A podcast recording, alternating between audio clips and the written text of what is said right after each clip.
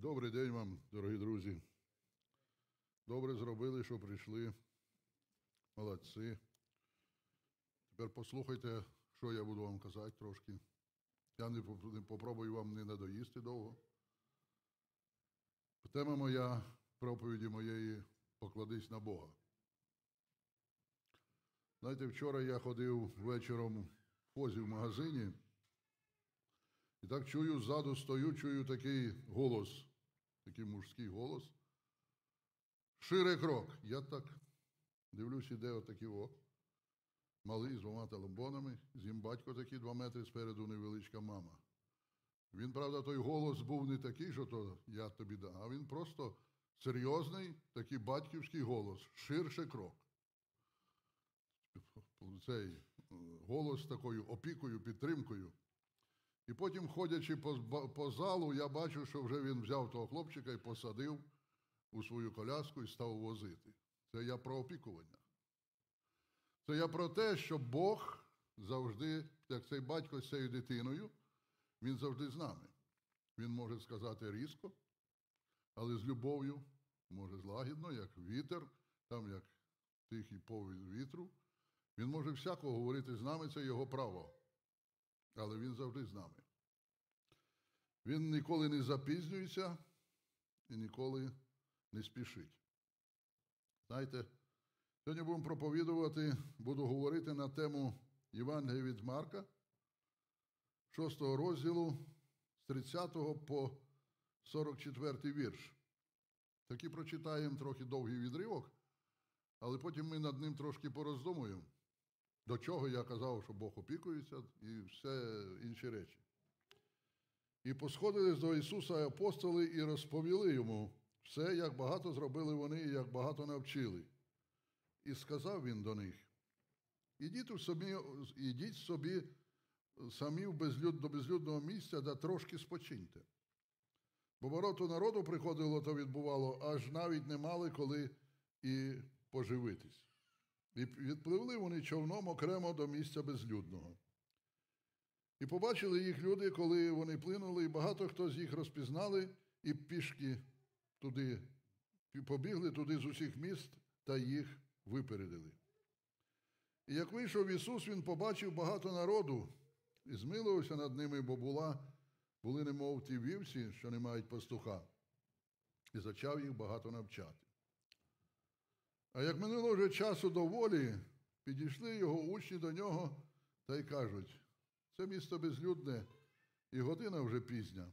Відпусти їх, нехай підуть до сади, до сади, до села близькі і куплять собі чого їсти. А він відповів їм і сказав: Дайте їсти їм ви. Вони ж сказали йому, чи ми маємо піти хліба купити на 200 динаріїв і дати їм їсти. А він їм сказав, скільки маєте хліба? Ідіть і побачите. І, роздавши, і вони, рознавши, сказали п'ять хлібів та дві риби. І звелів йому сім на зеленій траві посадити один біля одного. І розсились рядами вони по сто та по п'ятдесят. І взяв він п'ять хлібів та дві рибини, споглянув на небо, поблагословив і побламав ті хліби і дав учням, щоб клали перед ними, і дві рибини на всіх поділив. І всі наїлися. А з кусків позосталих та риб набралося ще 12 повних кошів. А тих, хто хліб споживало, було тисяч п'ять чоловік. Ось така історія. Всі ми її, хто читає Біблію, добре знаємо. Починається цей відривок з того, що і посходились до, уч- до Ісуса апостоли і розповіли йому все, як багато зробили вони і як багато навчили. Давайте ми повернемось трошки назад, коли брати проповідували, як Він посилав апостолів на працю. Як Ісус, вибравши, вибравши своїх учнів, Він посилав їх на працю. Не беріть грошей, не беріть других сандалів, не беріть торби, не беріть нічого. Отак, як є, так і йдіть. Довіртесь мені. І вони пішли. Вони пішли робити ту справу, яку він доручив, основну справу християнина проповідувати Слово Боже. І ось коли вони пішли, вони багато що бачили, що робить Господь через них. Там в одному місці написано, що в одному Євангелії написано, що вернулись учні і ради були, що біси їм повинуються, і багато чуд твориться. А Ісус говорить до них: не радійте тому, що вам біси повинуються, і багато чуд твориться, а радійте тому, що ваші імена записані в книзі життя. Знаєте, коли людина покаялась, щиро покаялась, Бог записує її ім'я у книгу життя, а потім ідуть уже справи далі. Він її починає ввести, вона починає працювати у Божій церкві, у Божому винограднику.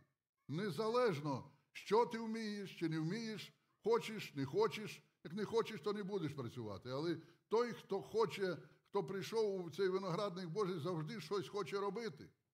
Якусь справу для себе знайде. І ось коли людина покаялась, її Бог веде по цій земній дорозі так, щоб вона могла робити справи Господь, проповідувати Слово Боже. Як колись сказав Володимир Петрович Бахур, пастор церкви Басовкута, проповідуйте своїм життям, а якщо потрібно, то скажіть пару слів. Знаєте, завжди знайдеться людина, а може не знайдеться. Але людина знайдеться в якийсь мов сьогоднішнього тижня, може сьогоднішнього місяця. Може, люди, яких, з якими ти працюєш, діти чи хтось, вони завжди хочуть щось почути про Бога. Завжди знайдеться людина, якій треба розказати, а ще більше показати себе як християнина. Бо можна розказувати багато чого, а жити трошки наче. Тому, коли Господь посилає на працю, Він дає силу, дає науку і дає підкріплення людині, щоб вона трудилась на його ниві. І ось ці люди, потрудившись, прийшли з тих своїх праць і прийшли до Ісуса, розказали йому, що вони зробили, як було. І він їх вислухавши, і знаєте, що робить? Там багато людей було. Можна було сказати, брати, потім відпочинете. Давайте ну бистренько ще цим людям пойдіть попроповідуйте. П'ять тисяч людей. Це ви представте, це яка, ну, яка кількість людей. Це велика кількість людей. Пойдіть на ще цим попроповідуйте, а тоді вже якось будемо відпочивати. Ні, Господь він не такий. Він дає людині відпочити. Коли людина зробила якусь справу, він дає їй людині відпочити. Більшу зробив ти справу, меншу зробив справу. Все рівно Господь бачить твою втому, Господь бачить твоє нагруження, і Він дає тобі відпочити. І ось я чую сьогодні, що є для сестер така поїздка. Ви не цурайтеся, Господь дає вам відпочити. Поїхати, побути, ви приїдьте, побудете там, схочете там приймати участь, приймайте, а не схочете, то посидіть куточку, помоліться, порадійте за тих, хто там є. Це один раз я почув. Знаєте, сьогодні прийшов брат Андрій, сидів біля мене Грицюта, і каже, та церква преображення поїхала на виїзд сьогодні. Це добре діло. Вони там і попроповідують, і трошки десь відпочинуть. Тому що Бог хоче, що людина, яка має нагрузку, яку має працю, щоб вона відпочивала. Бог не той, хто хоче її, щоб людина впала на цій своїй праці і не могла підняти Господу, Господи, я вже не можу йти. Він завжди дає людині те, що він бачить потрібне, і відпочинок також. І ось ми ще можемо побачити ці, проведемо паралелі, давайте старим заповітом. Коли ми читаємо старий заповіт, ми всі знаємо про такого апостола Іллю, правда? Чудовий був чоловік, от би нам так, а? Але він робив великі справи і був відважний. Пам'ятаєте, коли зібралося там з тих куча 40 кажеться, тих пророків чи більше Ваалових, і він один з ними там мав справу. І він переміг, не він переміг, Бог переміг. І ось коли він думав, що вже все, вже такі, зараз мене в цьому Ізраїлі приймуть, я буду у пошані, біг, біг, біг, оказалось, що Єзавель захотіла його забити. Той цар, який побачив діла Божі, нічого в ньому не перемінилося, і вирішила Єзавель, жінка його, забити його. Ну, але я не до того веду. І тут втомлений Ілля, він оказується в пустині. В пустині. Заснув, просипається ангел йому. Це 18-19 розділ, перша книга царів, якщо хочете, почитаєте. ангел йому приніс поїсти. І другий раз заснув, і другий раз ангел йому приніс поїсти. Бог дав утомленій фізично і духовно людині відпочити. І ось він каже до Іллі: Ілля, вставай, бо це перед тобою ще є тяжка і довга дорога. Так що ми маємо знати, відпочивши, знову перед нами дорога. І нелегка дорога християнина. Якщо ми думаємо, що дорога християнина вистелена коврами і кругом усе так чудово, то це ми себе обманюємо. Найдеться ситуація, в якій ти маєш вибирати. Вибирати, коли сказати треба, що я віруюча людина, і я так чи інакше поступити не можу.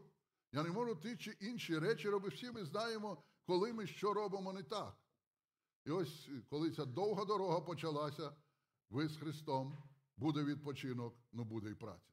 Буде праця, яку ми маємо робити так, як для Господа, і, і жити в Господі на цій землі. Далі ми читаємо до про довгу дорогу, але ще ми вернемося у цей е, у цей назад відривок і сказав, ідіть осібно відпочиньте, і відплили вони човном на окремо до місця безлюдного.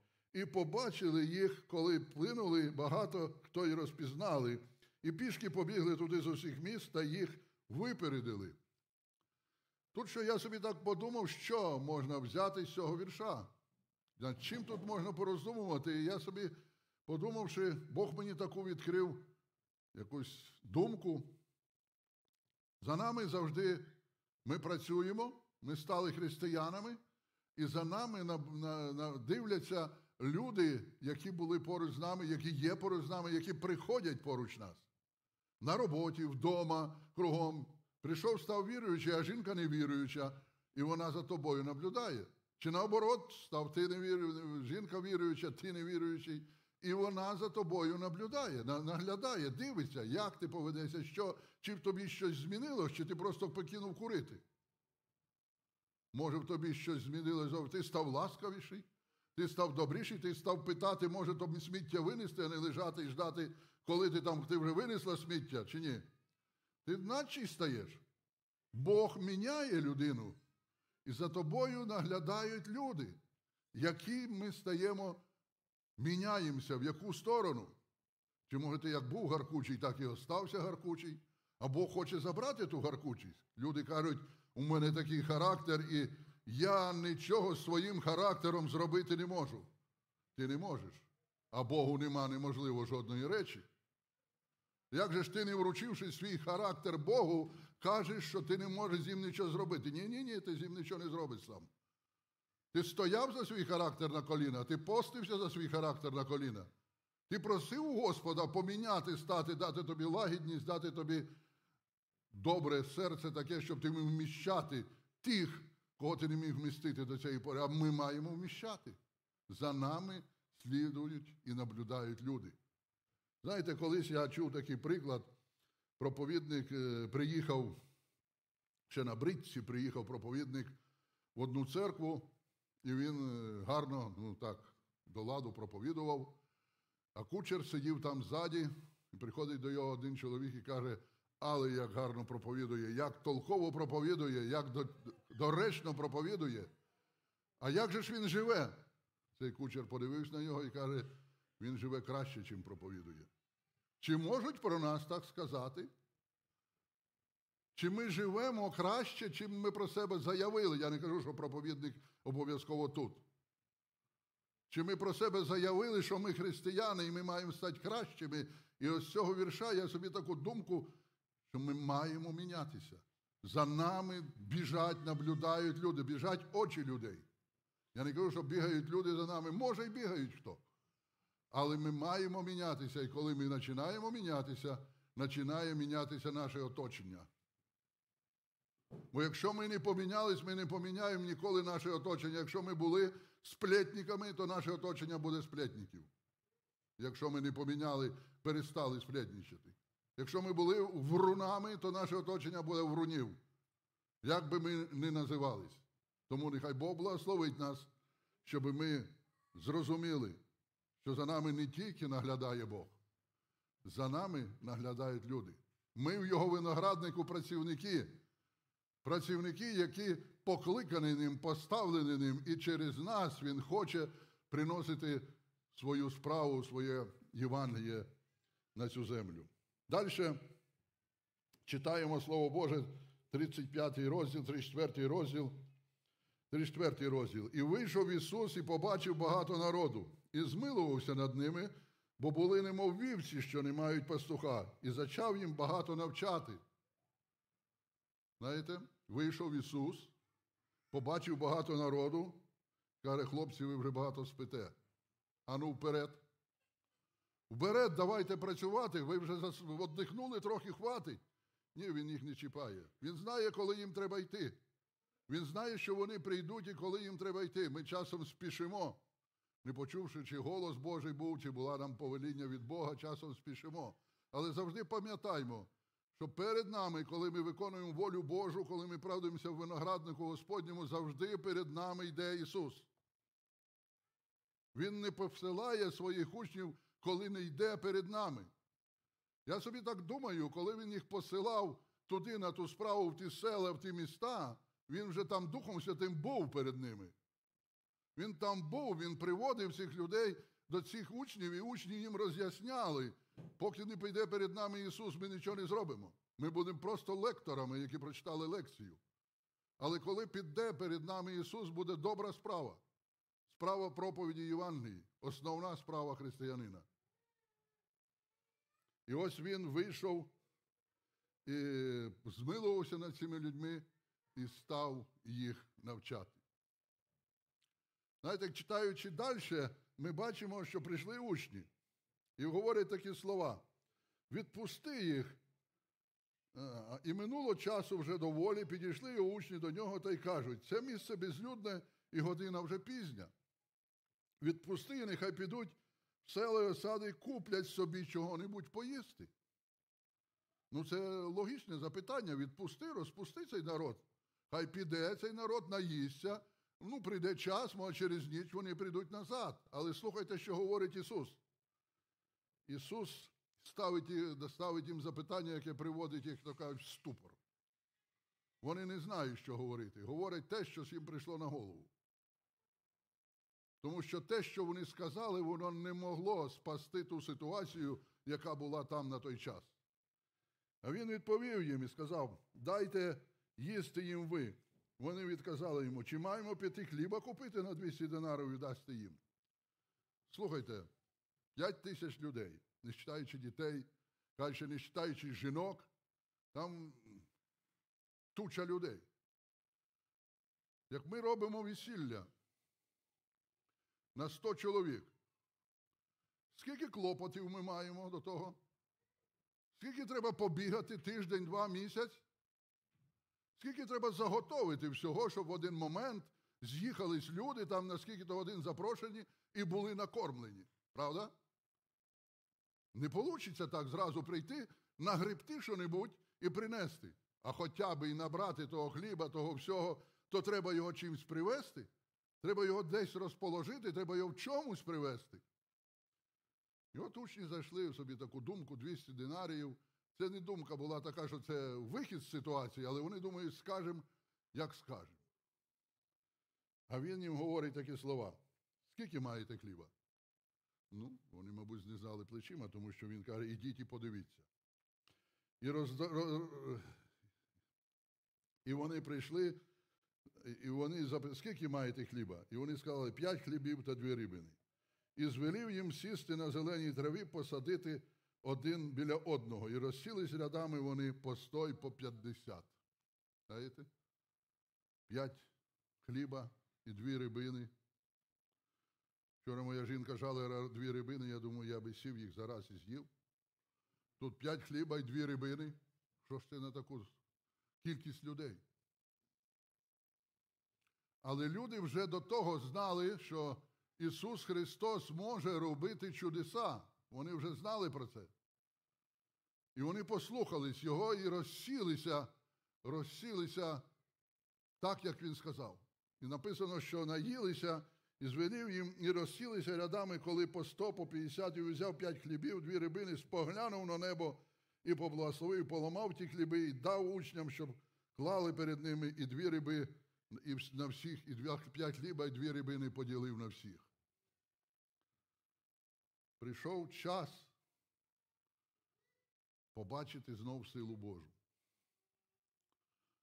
Учні її бачили, коли проповідували Слово Боже. І знову Ісус заявляє про себе як про того, хто може все, якому нема неможливо жодної речі. Прийшов час для учнів і для всього народу побачити силу Божу.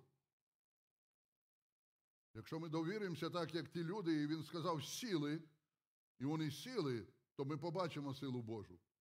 Але якщо ми почнемо задавати, Господи, що ти придумав тут? П'ять рибин, п'ять хлібин і два, дві риби, ми сядемо, посидимо і що, і подивимося на цю рибу? Ні, він взяв, підняв, поглянув у небо і роздав. Знаєте, кажете, де зараз Ісус? Що Він підніме? Його ж нема, Він є між нами Духом Святим. І стаються в нас проблеми, в яких ми приходимо в таку ситуацію, що не знаємо виходу. І згадуємо, що Ісус узяв два хліба, п'ять хліба і дві рибини і підняв в небо. Чи віддавали ми ту ситуацію, в якій не знаходили виходу в небо? Скільки раз ми свої ситуації, свої вчинки, свої думки відправляли в небо? Чи коли ми захворіли, хай будьте всі здорові, але коли ми захворіли, чи ми зразу падали на коліна, чи просто стояли і просили, Господи, дай мені зрозуміння, куди мені йти, що мені робити, якщо воля Твоя, то торкнися мене. Взори в небо. Як часто ми піднімаємо свої взори в небо, молитви в небо, так і часто получаємо. А якщо ми одному коліні в данці помолились, а може й не помолились, а по дорозі, йдучи, пробурмотіли пару слів, Боже, благослови, щоб я цією машиною доїхав додому чи на роботу, яке благословіння? Молитви, запам'ятайте, ніколи багато не буває. Молитва це життя християнина. Боже, благослови, Отче. Він підняв очі в небо, глянув, щоб знав, що батько дивиться на нього і знав, знав, що батько зробить те, що він просить. Давайте з надією будемо піднімати в очі небо і знати, що Господь зробить те. Я не кажу, що ми будемо кормити 5 тисяч людей. Я не кажу, що ми будемо перевертати гори, хоча, якщо буде треба, то він зробить це, але написано не спокушай. Ту, в той час, у ту ситуацію, це було потрібно. І якщо прийде до тебе така ситуація, ти побачиш чудо Боже. А зараз, думаючи над цими словами, ми бачимо, що треба довіряти все в руки Господні. І накормив він їх, і поклались вони на нього, і пішли, і ми знаємо, скільки вони часу, скільки вони часу пройшли, скільки прожили, що вони робили, і які були справи Господні вершилися через їхні діла. Вони довірились Богові. Вони довірили Богові свої сім'ї, вони довірили Богові своє служіння, вони довірили Богові всю свою сутність. Все своє я вони сказали, Господи, зламай його. Тому що моє я із твоїм входить в суперечку. І я не хочу, щоб моє я виростало і не давало тобі працювати зо мною. Довірся Богові своїм я, довірся Богові своїми ще з чим-небудь, довірся Богові зо всім своїм життям. Так ви молоді. А я дивлюся в зеркало і думаю, коли прийшли мої роки, так буде з вами. Довірте молоді роки Богові, повністю довірте. І Він потурбується. І буде все так, як Він хоче. А те, що Він хоче, воно все на благо, так написано в римлянам, люблячим, поступаючим по його Саша, як було по-українськи ізволення? По його волі, по його волі. По його волі все йде до блага, все, все йде на добро. І ось, коли ми задумуємося над цими, я так собі думав, розважав над цими словами, І Бог дав мені такі думки. Я ще хочу на закінчення прочитати такий довгий відривок Слова Божого іще.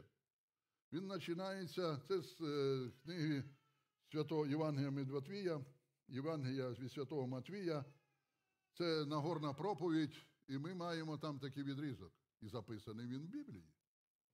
І ми маємо йому довіряти. Тому що якби він був десь записаний збоку, тут я блокнотика положив, сказав, оце я тут записав отак. І ви маєте цьому. Ні, ні, він записаний тут. І ми маємо прочитати, я прочитаю, а ми пороздумуйте самі. Я не буду над цим текстом роздумувати, ви просто самі пороздумуйте, як можна примінити цей текст у своєму житті і чим ми його приміняємо.